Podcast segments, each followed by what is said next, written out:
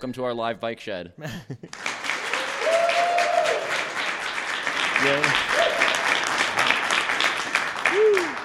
That feels surprisingly good. Yeah. Yeah, I like it. We have Aaron Patterson on as a guest. Hi, Aaron. Hello. Hi, Derek. Hi, Sean. Hi, Aaron. Hi. So, what do you guys think about Action Cable? Well, I thought that since this is live, that means that I, I've always wanted to do live broadcasting so that I can um, get naked and run around. and No one, no one can do anything about it. Let's not do that because I'm pretty sure that is against the code of conduct. Sorry, Action Cable. Do we do we actually want to talk about Action Cable? Have you been talking about it all all week and are tired of it? I'm tired of tweeting about it, especially since I don't know what it is. I think that's interesting. Like how your tweet yesterday was like, "I'm on Rails core and I've never seen this thing before." Right. Uh, apparently, it got mentioned in Campfire once, but that was it. I don't think we actually talked about whether or not it would go in or anything like that. But yes, it is interesting. Interesting. I'm doing air quotes for the listeners. Air quote interesting. What can you do, right? So if if a feature is decided and they decide that they think it needs to be extracted from Basecamp, and then we don't talk about it, I guess. But I think I mean it's hard to have a conversation about a feature that's like being billed as like a major feature of Rails 5 that nobody has seen. Like we can't comment on like we were talking earlier to Sam Saffron about it and Sam was like, "Well, he he's been working with WebSockets and there were all these problems with it and he fell back to long polling because it was much more reliable, right?" And like if you can't look into the implementation of these things, we have no basis to have a real conversation about these things. We just have vaporware at this point. Honestly, the good news is I, I talked to DHH about it last night, and the, it sounded like he he seemed okay with just making it a dependency in the gem file when you actually install Rails. Like it just goes into the gem file. Like Rails doesn't actually depend on it. I mean, yes, it'll be another thing you have to delete from the gem file when you create a new project, but at least there's no hard dependency on it. So So then now what we're left with is new turbo links and other thing that is basically going to be treated the same way as turbo links. what was the other thing? Action cable. Action cable. Uh, if, Uh, if, we're tr- if we're saying that like it's going to be broken and then we're just going to remove it, but we can, and that's a good thing. But then that's literally so we have more turbo links and more turbo links. do you guys not use TurboLinks? No, we don't use turbo. Do you you use- use TurboLinks? I have never tried it. I've only heard problems with it. So I can't speak from experience. Do you use TurboLinks? No, I don't use TurboLinks. Okay. I was just Does anybody in this room use turbo links? okay. We got a couple. All right, we got a couple. Okay, We're going to talk to you guys after. PJAX. PJAX. Yeah, yeah. PJAX. I, I mean, like if you if you actually want that specific behavior and you want to be explicit about it, something like PJAX is a really good solution.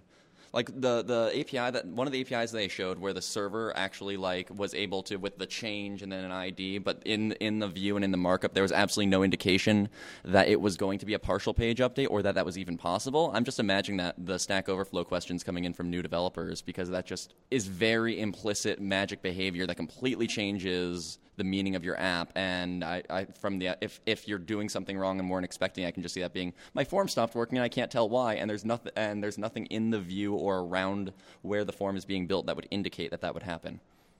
Yeah. I don't care, man. Yeah, fair enough. Well, I, I mean, so you, Sean, you were saying like, okay, so great, Rails five is going to be these two things that people are going to pull out of the gem file.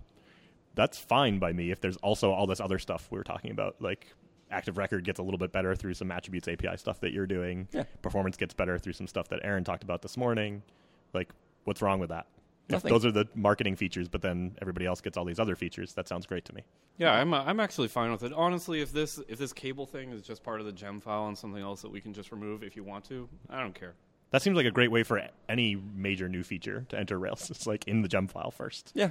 Or as a gem, then maybe in the gem file, then maybe in Rails. But Honestly, I think it would be better if we, in order to enter Rails, it would be much better if we copied like uh, the Ember pattern, which is submit an RFC for it, and you have to actually, even the core team members have to submit RFCs for it and actually discuss it publicly and stuff. I mean, I'm not really excited about including this thing that's like, hey, we've got this thing and nobody's seen it before. It's only it's only inside of Basecamp, and then we're just going to like throw it up on GitHub and good luck. Woo! Yeah.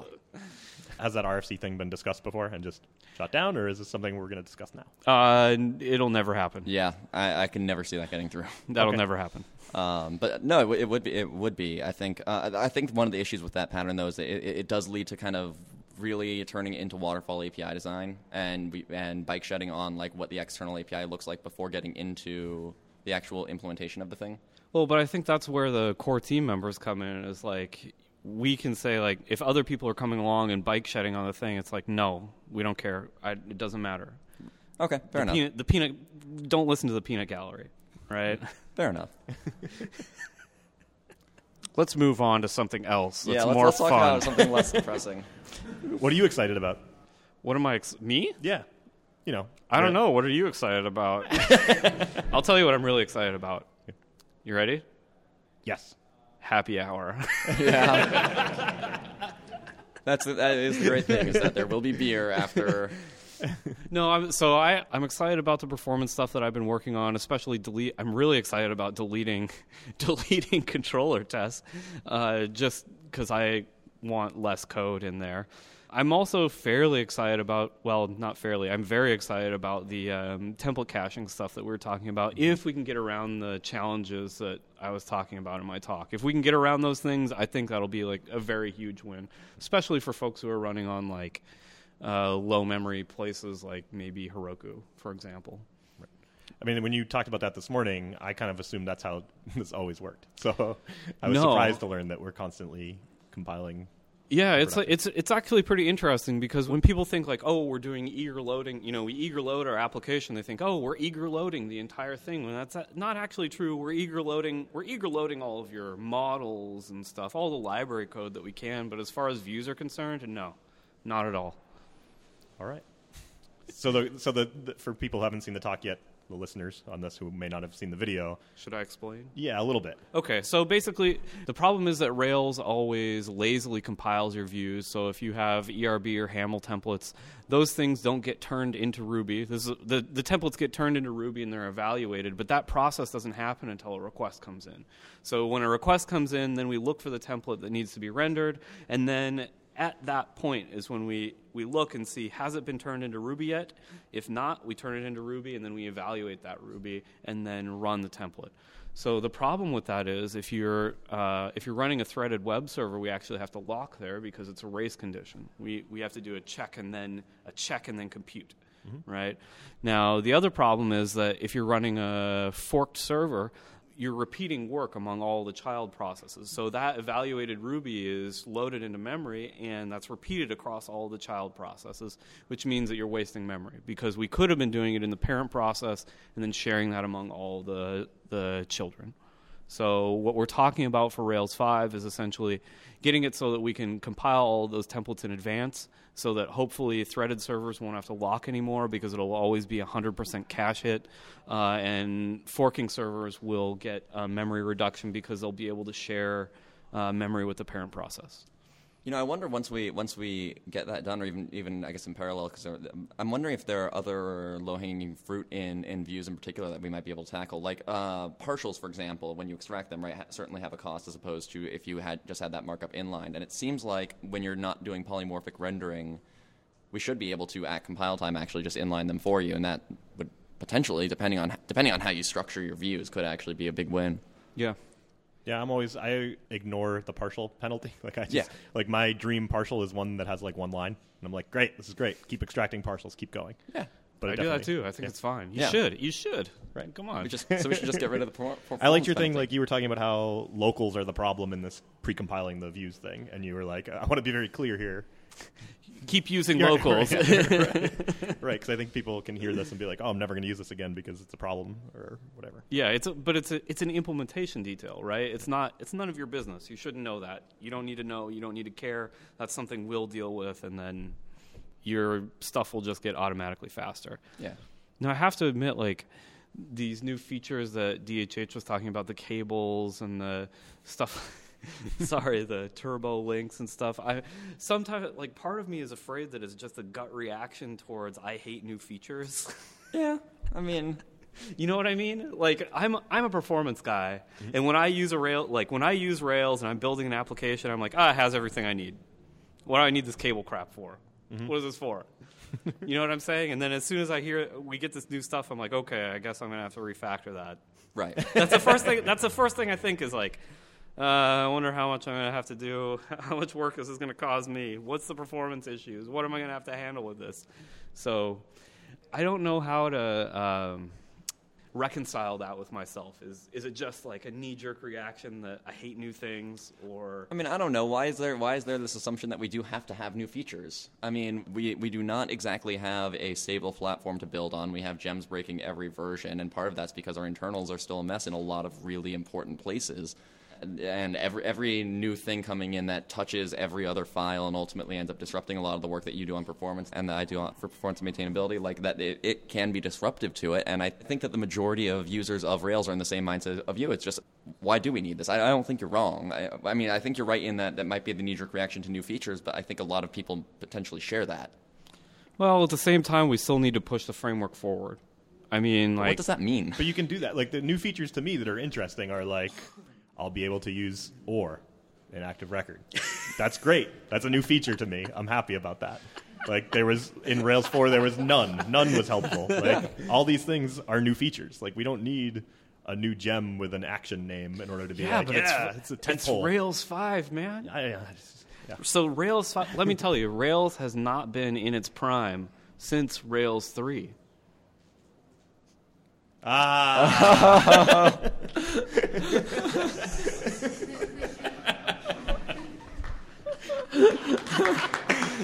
Sorry, that was bad. That was terrible. when'd you come up with that one? Oh man, that one's been, that one's been up here for quite a while. I was trying to find I was trying to find the right time to say it. I was trying. I was considering whether or not to put that in my list of opening puns. Those are good. I thought you were going to come back to those. I thought you were like, "I'll uh, later. I'll just scroll through some more." Of these. if I start, if I start to look out, and no, I thought I thought people were getting tired of them. I tell the first one, the it's just crickets. I'm like, it's nine in the morning, isn't it? uh, anyway, sorry. those are my kind of new, anyway. Those are my kind of new features. Like just little things. There's so much little stuff that can make my life better day to day developing Rails applications. Whereas the action cable thing, like maybe it'll actually be something I use. I don't know, but it Well, I doesn't mean, uh, solve an obvious. when I problem. think when I think about pushing the framework forward, I think about things like um, HTTP two, Yeah. things like yes, that. So, Yeah, but we don't we don't need like a new big shiny thing to support HTTP2. I mean, is there any application facing changes that or impact of HTTP2 other than server push? besides server push, no. does would like if you had full HTTP2 compatibility places like things like concatenating your assets and stuff go away. Right, but that, but that's you still you still just include all of your JavaScripts, and we have you know the manifest, it, be it in the same form we have now or in a separate new file, what have you. But maybe is a one line change. Sure. What else do we need to do for HTTP2? I need to finish work on Rack. Rack, yeah. Was I think you were talking a while ago about Rack, the problem of the stack, like stack depth. Was that you? Yeah, yeah. I was talking about that. Stack depth, stack depth issues has gone away with uh, Ruby 1.9 and up, but not from a debuggability standpoint. The performance, the performance impact is not there anymore. But as far as figuring out what the can I can I use swear words on this? You can, and we will bleep you if we don't like them. What the hell is By the we, we appli- mean what is Tom. the, Tom what the will do it. hell is the application doing? You see that whole stack? You like puts call. So I'm a really terrible debugger. Okay. Okay, let me tell you how I, I debug things. I go in and I do puts. puts hi mom and then see if the code actually executed. And then i'll do like puts caller and then i look at the stack trace and like follow through it. But when you do that inside of a view or something it's like i'm like i remember being a j2ee developer. So I mean, it would be nice to get nice to get rid of that stuff, but it's not really the call stack, which is such an issue anymore. It's the fundamental design of Rack, just doing call, call, call, call, call, will not work with HTTP2. We just cannot use that. It is not a pattern we can use. I mean, so are we going to try and maintain uh, rack or like rack one middleware compatibility? Because you're right. I mean, like the the synchronous single synchronous request response cycle uh, API is going to have to die eventually. Uh, I think we can. So I think we can. Basically, the idea is, um, or my proposal for it, and what we, what I've been working on so far is, essentially, you hand an object to the server, and then the server calls a method on it, right? Uh, and it just passes a request and a response. And we could keep the method the same, same as today, just call it call or something. But uh, I don't want to do that because I want to be able to detect that somebody has given me an old a rack 1.0 type thing. So I want to call it something else, maybe, I don't know, like serve or something like that, some method. So that when you give me the object, I can say, like, hey, do you respond to call? And is the arity of call 1? If so, it's probably, it's a good sign that you may have passed me a rack 1.0 uh, thing. And I think what we can do is if you give me a rack 1.0 middleware, I can convert the request object into a, into a hash, hand it off to you, and then possibly do some shenanigans to keep passing it around. And so you say, you're saying request objects are we going to have a real request uh, and response object instead of the env hash and the array of three elements? Yes, that's right. Yes. Yeah, I can Thank never you. remember the order of those things, or like, Yeah. am I really just indexing into these things? Uh, yeah. Do you think we're, we're going to keep the uh, CGI style header conversion though? Oh, I'm sure we'll keep that for backwards compatibility, but I, I don't know. Okay, fair enough. Rack is quirky. Yes, it is. So I'm, a- I'm actually really excited about this type of API because it means we can stick stuff on the request that should be on the request. Like Yeah. stuff that should go there can go in there instead of jamming it into a hash and being like, oh, maybe it's in there. Let's check for a key. And then, oh, no, there's no key. And then you don't know, then you don't know whether or not, like, oh, maybe it was supposed to set it before, or maybe I have the ordering incorrect, or um, you don't know you don't know what's going on. There's so many problems with that. It's like, okay, if you need to debug anything, how do you tell how do you tell when this effing hash key was supposed to be set? You know what I'm saying? I don't even know when I okay. I'm to admit this. I will admit this. I used to be a J2EE developer.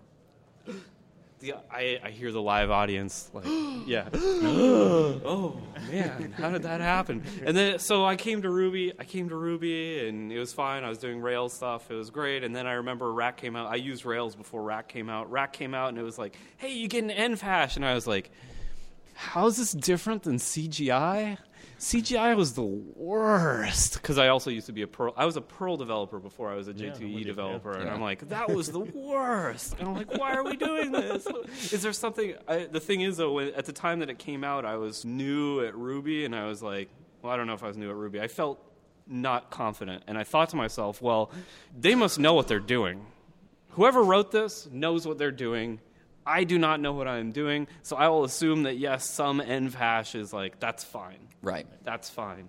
But now I'm like, no, that's stupid. So I guess basically the message that I want to pass on to people is you are probably not wrong. Right. if something seems weird, it probably is. Everything's made by people just like you. Yes. So Exactly. Exactly. How do we solve that though? Because I think for a lot of developers, like they, they see Rails as this big scary. I mean, it is a big scary thing, but they they assume like if they see something that that, that is confusing or that they. But that's wrong, and, and but it, it actually probably is wrong. Like it, Rails isn't smarter than you; it's just a big legacy code base written by normal human beings. Uh, how do we how do we get that message out there? Besides this, Yeah, I was gonna say I think you just did it. okay, fair enough. you keep asking us how to say things right after you just said them very eloquently. So you know. Fair enough. I don't know, but I think it's a problem. Like it harms our ability to get to gain uh, new contributors, and I think part of the reason certain files are the way they are is because it's been years upon years of people have a bug and they go into the file where the where the bug happens and they apply band aid, but then pe- nobody like ever feel seems. I don't know if it's because they don't have time or if it's because they don't feel qualified, but then things go too long without like. Does this piece of the code, does the architecture of it still make sense with what Rails is today or what, what this module is trying to accomplish today?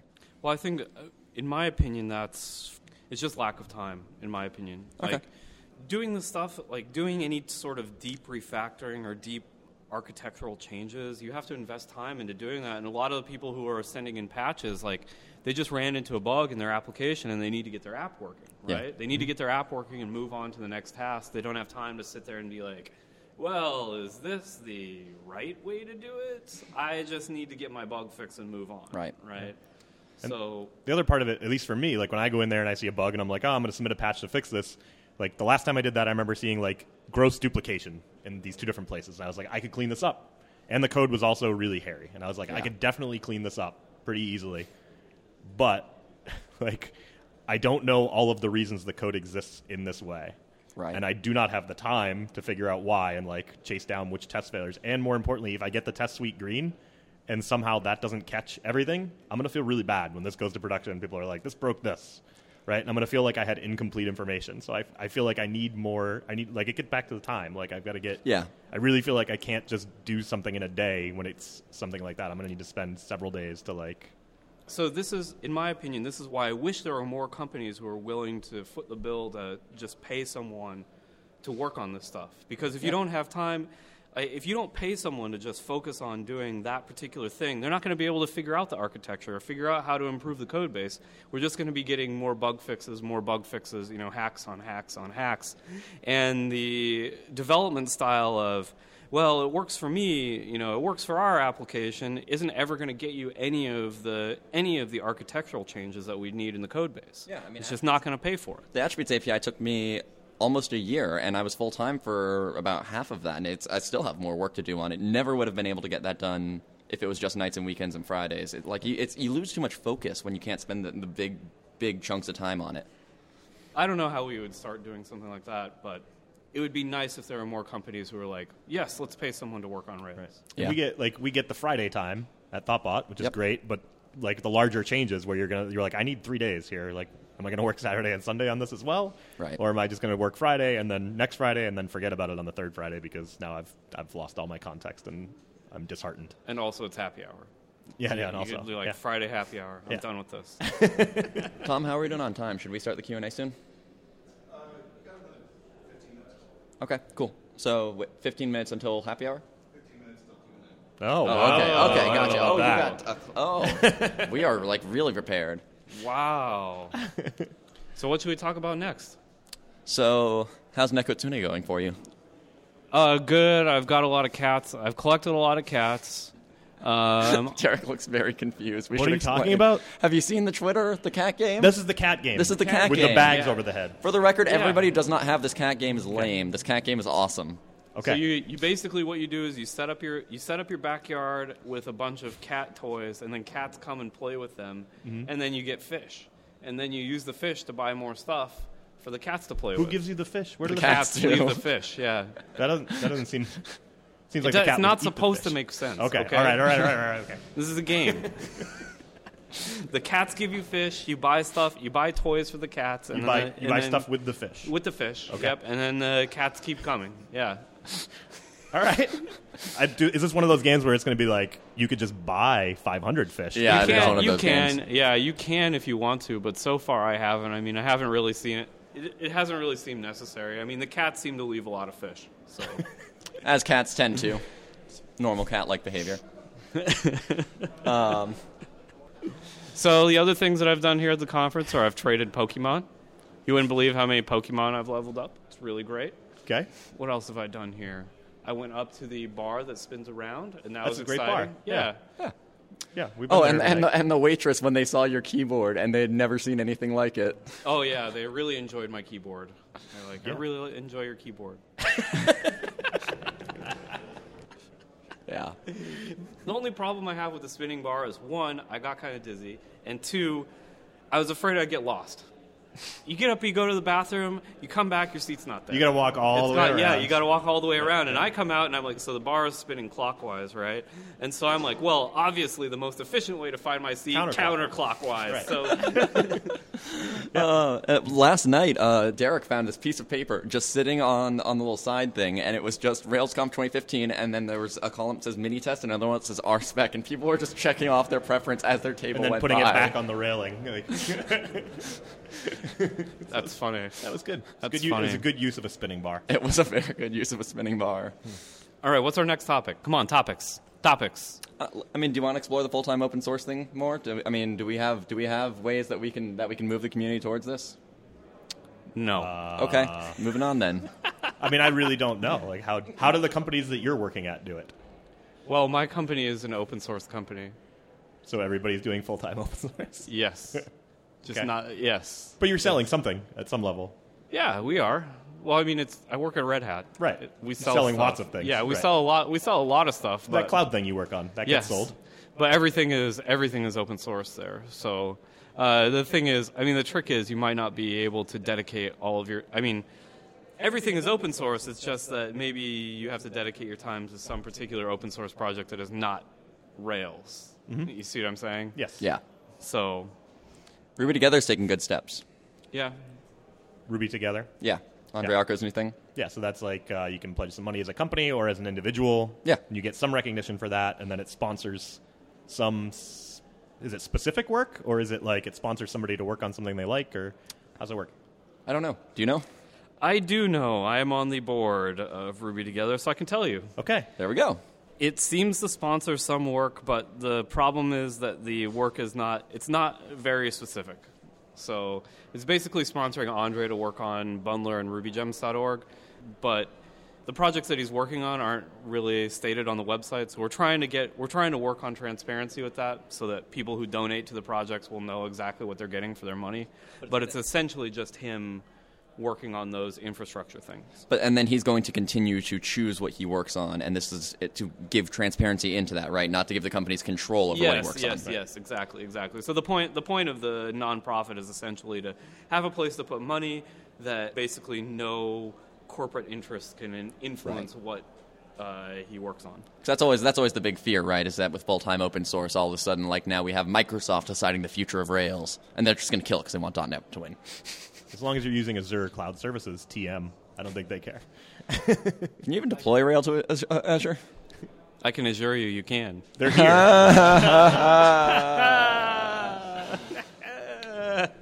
Actually, I don't even know if that's true, but it was a good fun.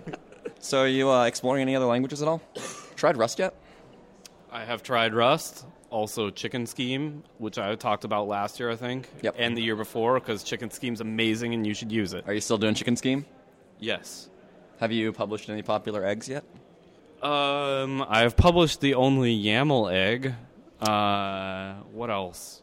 What other ones did I do? Oh, I did one that controls LEDs on your laptop, so you can like flash LEDs and stuff. Oh, but cool. nothing like I don't know, nothing like. you haven't made Rails for for Scheme. No, we already have one.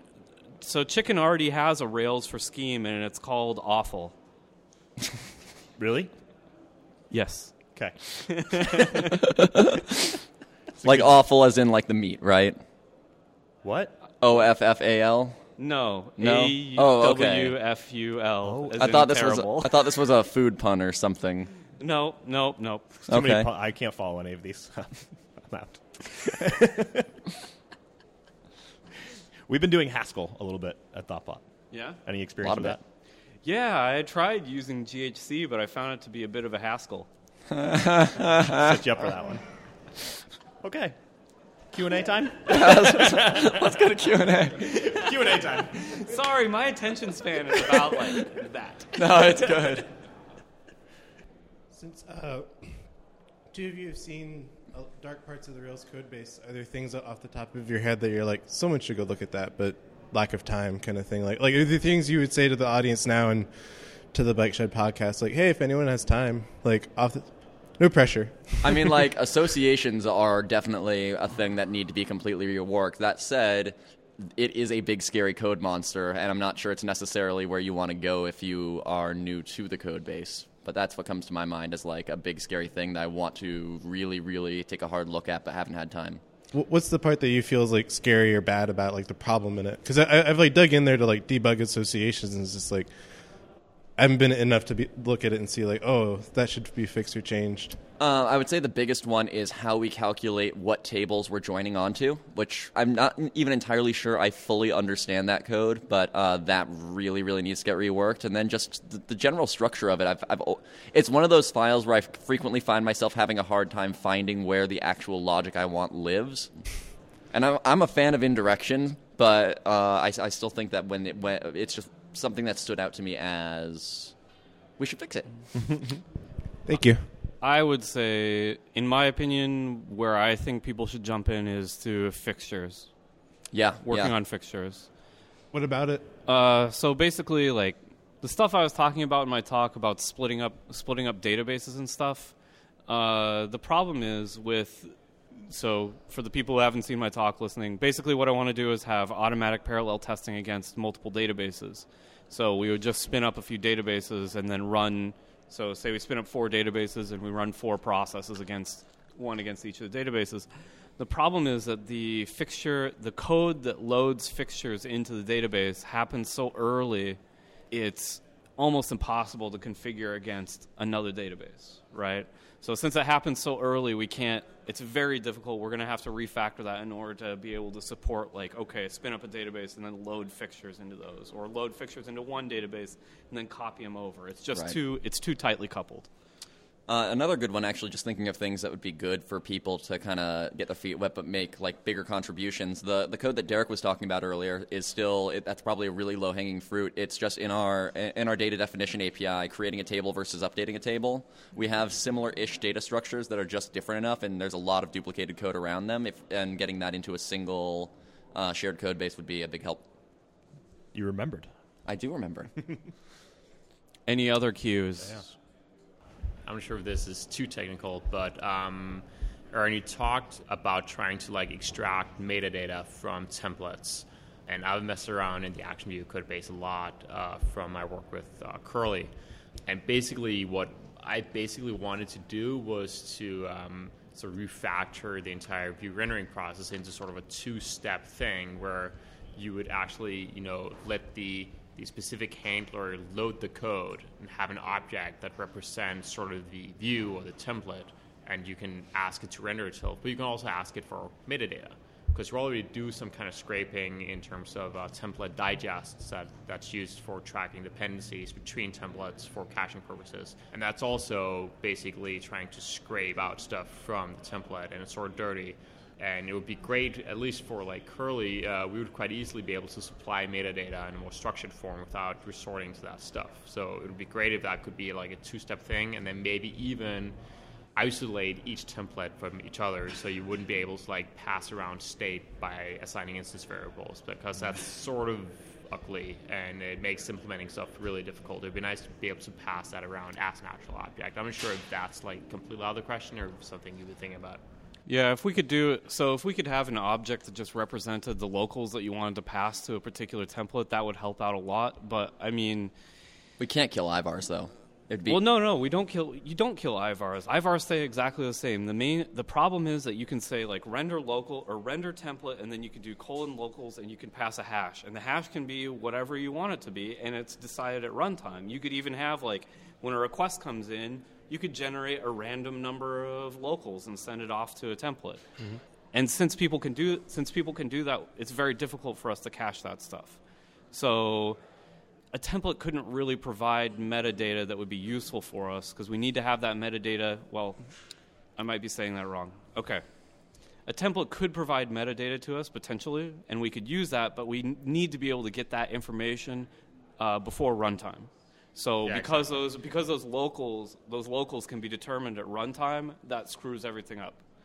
But if we could say there was a one particular object, like if you want to pass locals to a to a template, you construct this object that has all of your stuff in it, and then you'd have to call methods on that thing. So essentially, inside your template, you'd have to say, you know, locals dot my local, locals dot foo, locals dot bar, locals dot baz.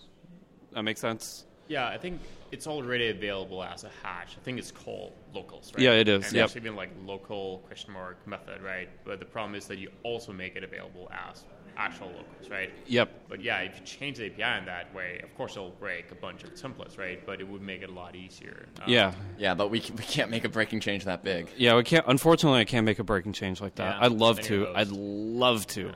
How I'm, I, I, I'm a little lost. I've got to ask, like, how does it differ from how does doing locals dot foo and locals dot bar differ from just doing foo dot bar? Like, if you could just delegate method missing to locals, right? How, like, what's the difference here? Well, we could not- delegate the method missing. No, you can't delegate. Well, because that'd be slow. Would be the difference actually. Okay, well, you sure. can't you can't delegate to method missing because there's a difference between method calls and and local lookup. Like you couldn't do. Um, oh, assi- an assignment too, right? Because you can assi- 'cause you can assign yes. inside of a template. yes. Oh, yes, you can. yep. But anyway, if it were a single thing, then we then we wouldn't have to worry about actually assigning them as local variables. There's always just the one local variable, or even the method that you access. The locals object is, is, is Right. what- is- Sure. Yeah, if you're always if you're always accessing the data through that one locals object, then we can we're free to compile because we could say essentially any locals that are inside this template we're were done by you. They were not passed in through anything else. Right. So, I mean, I'd love to get to that point. I just don't know if we could make a breaking change like that. Sorry, have you considered just unifying instance variables and locals? Because it seems to me that it's weird that depending on how a template is being called, it's either an instance variable or a local variable. Why not just only use instance variables and then you can sort of mutate the view object before actually calling the view method? I'd rather always use locals. Yeah, I mean, the, basically, if I understand you correctly, you're saying just switch everything to IVARs. No, I, I don't want to do that. I mean, if we switched everything to IVARs, I think it would get super messy. I like ha- I like having locals, and honestly, I like even better the idea of just passing an object around that responded to some methods. Mm-hmm. I think that's even more clean. In fact, that's one thing that we like to do at work. Oh, I'll use a actually I'll use a nice uh, buzzword here. You can use a presenter. you pass a presenter in, Right. and you're like, call some methods on that thing. We've been trying to do that on our code, like where you get to the like one instant, you get one instance variable, so you've got to wrap everything up in a nice object. Yeah, but I, I also even take it a step further. I don't ever use instance variables. I just uh, do memoize helper methods basically all the time on the controller object. Interesting. I'm okay with the IVARs. I think it's fine. too. Yeah. They just bug me. I don't know. They feel we- they've always felt weird. Thank you. That was a good question. I appreciate it.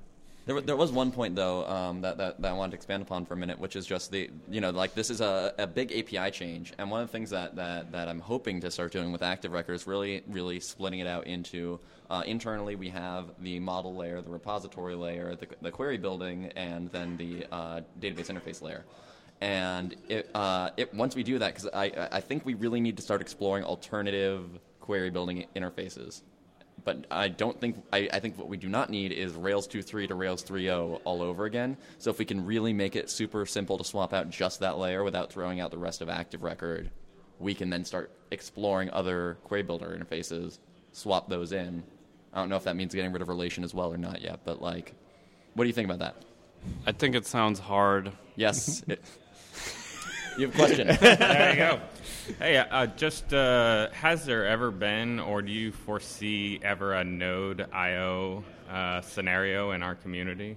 Uh, kind of this forking of based on disagreements in the core. I don't think it would ever gain the momentum that Rails has if that happened. Yeah, I don't see it. I don't think so. No. I mean, besides, I I think the po- I think the core team is pretty good. Like, I don't think we're gonna have too many disagreements. Beside too many disagreements that would like divide us so hard that we have to fork. Although I do admit that finding out about new features at the keynote at RailsConf annoys me a little bit. Right. I mean, the, the, the core team's good. Yes. Yes. So no, I don't think so. I don't. I don't think that would ever happen. My opinion, no. Any other questions? Come on. It doesn't have to be technical. It could be about the cat game. All right. Yes. We're Yes. back. Back for more. Uh, do you love your cats equally? Oh. That's a good question. Oh my god. They're I not going to can't listen to this podcast. It's I- okay. I can't believe somebody. No, but my wife might. Do the cats like you or Ebby more? It depends. Okay. Don't let so- him dodge the question. All right. No, no, no, no, no, no, no. Let's. You know what? Let's let's just. We'll get this out out here, right? Oh, it's happy hour. Let's, uh. So we got the one cat, Gor- Gorbachev. We got the, him first, and then my wife was mad at me for spending too much time with the cat. She wasn't. It wasn't because she was jealous of him. Like she was happy with the time we were spending together. She wanted to spend more time with the cat, and I. She felt like I was hogging him. Mm-hmm. So she decided that we should get a second cat, except that she didn't sell it to me that way. She sold it to me as, oh, he needs a friend, and so we should get a second cat as the other cat.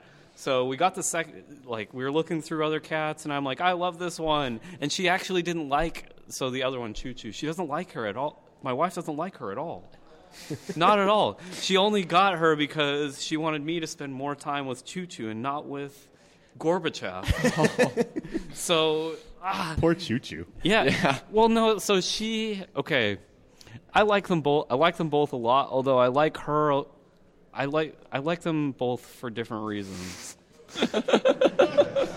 Sounds like real children. This is this is the same conversation. Well, I like I like Choo I like Choo Choo because other than the choosing them from a store, but sh- she's she's it's I think it's hilarious because she's bas- she's ridiculously needy, but only needy to me. She does not care about my wife whatsoever. Well, she feels she feels that coming from your wife as well. Yes, exactly. So as soon as I as soon as I wake up, she starts following me around my apartment. Like I go take a shower, she's like, oh, "I gotta be in there. What's going on?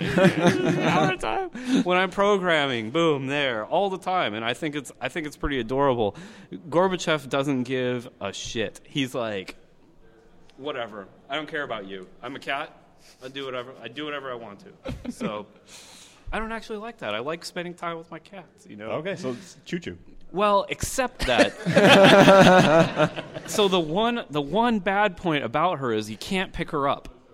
If you pick her up, she gets super pissed. Like you pick her up, it's really it's actually really really hilarious because she doesn't like swat at you or anything like that. She just acts like she's going to die. she holds still like like the sorry i guess the i guess the people who are listening can't see me but i'm basically holding I, i'm holding my hands up and then making this face like i'm dying like We actually are on video, so if you want to see this, you can go get Oh, the video feed, okay. which will Hello. be in the Hey, show notes, I everybody. guess. anyway so anyway so she just acts like she's gonna die and she does not like being picked up at all and she doesn't run around or anything when you pick her up she just holds completely still but goes like gorbachev he loves being held you can Mm-hmm. hold him and like he's just super happy so this is why i'm saying there's like Yeah. you know Yeah. there's different You reasons love them each for different reasons. yes exactly yeah Any other questions? why are we trying to encourage questions doesn't this mean if we're done sooner don't we don't we get beer it sooner? doesn't No, it doesn't. more- we got 20 more no, minutes they- anyway. oh They're not starting the happy hour just for us, as much as we'd like to think, as much as they should be. So you mentioned you hope that more companies will be able to invest uh, in open source contribution, and you've been able to do a lot of this work, a lot of measuring work, and that kind of thing. For a lot of us, that's not like an everyday reality, so we aren't measuring things. So, two questions. One would be uh, for the average Rails developer, what would you wish that they were more aware of regularly? So, like, what are the things that you're seeing the average Rails developer do that you wish they wouldn't? And then, secondly, if we wanted to get into measurement, if we wanted to get into diving into performance and trying to, I don't know, do the things that you were doing basically, uh, but on a smaller scale, kind of, uh, if a company isn't investing fully in that, but instead allows us to do five hours of it a week, how can we move past just submitting bug fixes and into what you're talking about? Sure. Good questions. Let's see. Uh, first one, things I wish Rails developers would do. And I'm going to say, so I think this is kind of interesting and probably what I wish that Rails developers would do is to learn Rails. Yeah. I'm people here people here are laughing, but I'm totally serious. Like I work with I have worked in the past with a lot of people who Rails is their day job, right? They're just doing this to like pay their bills and do whatever. Like Rails is big enough. We're at the point where it's like this is just corporate job, right? Mm-hmm. What I really would like is more people going to conferences like like here. Unfortunately, I can't say like, "Hey, you guys should go to conferences" because you're already at a conference. but I wish that more people were going to conferences and educating themselves on the framework because like a lot of the code I'll see is just stuff that's like well, actually Rails already has a built-in thing to do this. You mm-hmm. didn't need to do all this work that you did, and if you had known about how to use Rails better, then we could have just eliminated a whole bunch of work. Do you think those are? Do you think those are discoverability problems though? Like some of it is just it's really hard to discover this stuff. We do have a lot of APIs, and we can only expect people to memorize so many of them. I mean, I'm sure there's also the other part, right, where it's like paying the bills and this is how I thought I should do it. But. Well, I think some of it is that if you're working on a legacy legacy Rails application, like let's say, for example, one of the apps that I've seen started out at like I think Rails one something and is all the way upgraded to four two. We actually got it upgraded. It's passing tests. Holy shit! so, but I think what some of the problems were is that as they were upgrading or as they were upgrading and going through all the different versions, uh, developers on the team didn't re-educate themselves in the new, the latest version of Rails. They just like did whatever they possibly could to get it working on the latest version and didn't like re-up their skills. And then cargo culted stuff from when they were doing it back in 2.3 exactly. yes. Yes. Exactly. So i mean so- even if you did i think that even if you did something as basic as like when you upgrade rails any major upgrade like 2 to 3 3 to 4 or whatever go through the basic tutorials and just build a stupid website just from scratch right? You don't need just build the build the basic one that's in the agile web development book right?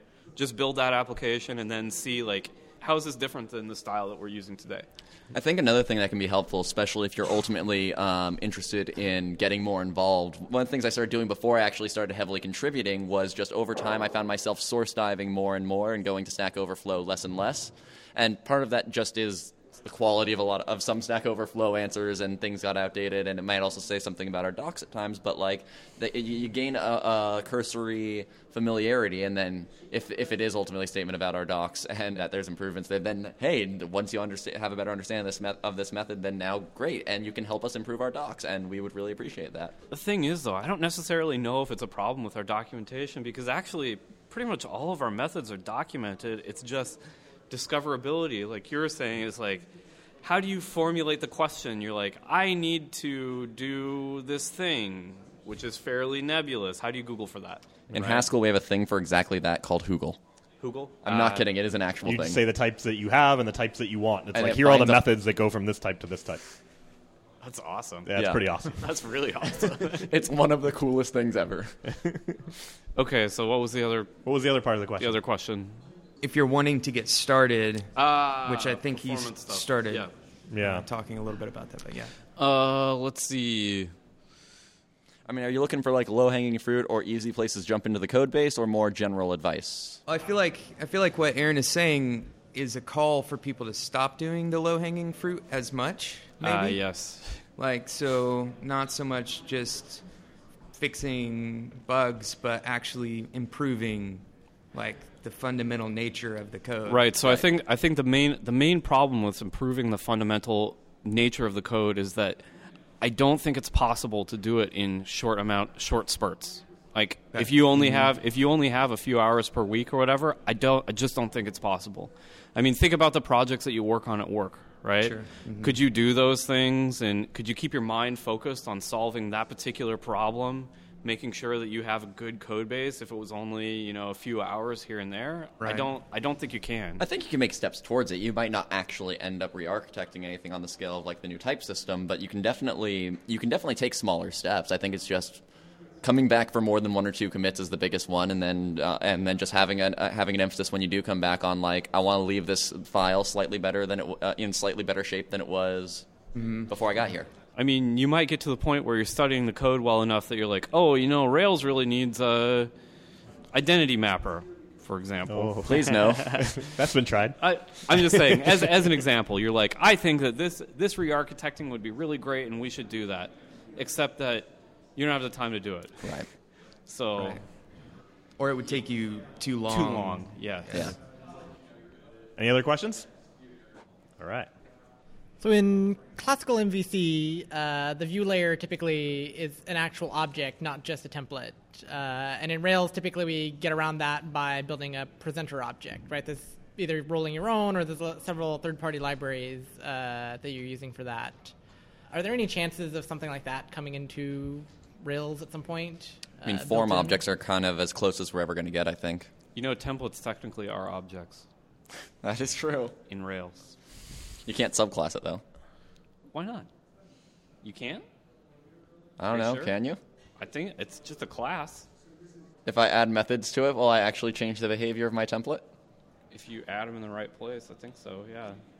Okay. They're just not exposed to anybody. We- then let's expose them. No. Okay. Uh, we'll probably never get real template objects. Yeah. we, what- we, we probably could. No, okay. I'm not going to say that. You know, I retract that statement. We could have temple objects if we wanted to. It's just that um, we would have to do it in such a way that the framework behaves exactly the same as it does today. What about introducing a presenter layer somewhere? I don't believe in presenters. Like you literally do not think they're a thing that exists? I think it is the stupidest name in the world. It is. It is just a delegate. You are A delegating. Yeah. You are Yeah. you are doing object composition and then putting a bunch of objects together and saying like, "Hey, I'm going to call some methods on these other ones." It just annoys me. All right, we're gonna we've got a recurring trope here. Where do you put that? That Where do I file, put that? The- your, Yeah. the- your your class that is delegating things, the delegator object. Where do you put that? I put it on the file system. Ah, that's funny. Okay. All right, on the file system.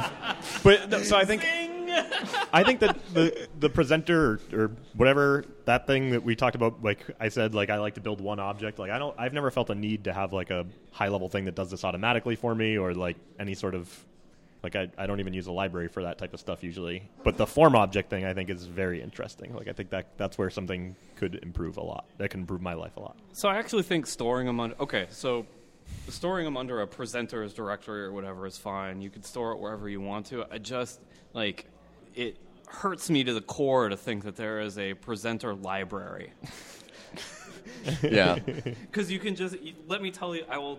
Let me tell you my present. I should make a presenter library. It would be zero lines. It would be like, Would okay, it be simple delegator? yeah, yes. Here's no, it'd be delegate class for performance reasons. Oh, okay. delegate class, or just be like, okay, check this out. Do class my object def initialize. Oh, you just want to Blah, multi yeah, patch the object? No, no, write write an object. Just write a class. Oh Use yeah, Ruby. yeah, I gotcha. Okay, what were we talking about? Uh, form objects. We were, form yeah, we objects. were gonna get into form Yeah. objects. Yeah, that would make. Form That, you want to talk about a new feature device, that I think would be welcomed is some sort of response to form objects and the ability to just forget that accepts nested attributes ever existed. I mean, I think we're getting there, right? So we move the attributes API up to active model. We kind of start to get rid of act- the idea of the active model API in favor of objects with sane interfaces that have known methods and not underscore underscore send for everything. And then really, I mean, the problems that need to be solved are what? Bubbling up errors. If you're composing three different objects, having all of the validations from those three and having them bubble up into the single parent, and then But doesn't That's this, doesn't that violate SRP? I mean, it depends on your definition more. of SRP. What is the responsibility? Like, what what are, what are the multiple responsibilities we're talking about? I'm actually just bullshitting you. Okay. Okay. Great. I don't know. Form objects could help. Yeah, sure. All right, plus one. Next topic. There's also a library called Cells that you might want to look at that does some interesting stuff. Ah, yes. With form object type stuff, is this what Uh, you're no, talking for- for view objects. objects, about? yeah. Oh, okay. Cool. One more question, to anybody? You get the last word. Fine. We've answered all the questions. No. I'm glad. You never have to answer another question again for the rest of your well, life. except that we're about to go to a office hours thing and answer people's questions. Okay. Should we wrap up? yeah, let's wrap up. Okay. What are uh, we wrapping? The podcast. Is it really a podcast if it's live? Well, it'll also be a podcast. We're not. Uh, we're not actually. These live microphones aren't like. There's no speakers. I'm a We're speaker. recording. what episode? Ruining the internet one podcast at a time. Yeah, this was such a good podcast until Aaron came on. Uh, show notes for this episode can be found at bikeshed.fm slash 13. Special thanks to our guest Aaron Patterson. As always, ratings and reviews on iTunes are much appreciated. If you want to give us feedback on this episode or any others, you can email us at hosts at bikeshed.fm or tweet us at underscore bikeshed. Thanks for listening to the Bike Shed, and we'll see you next time.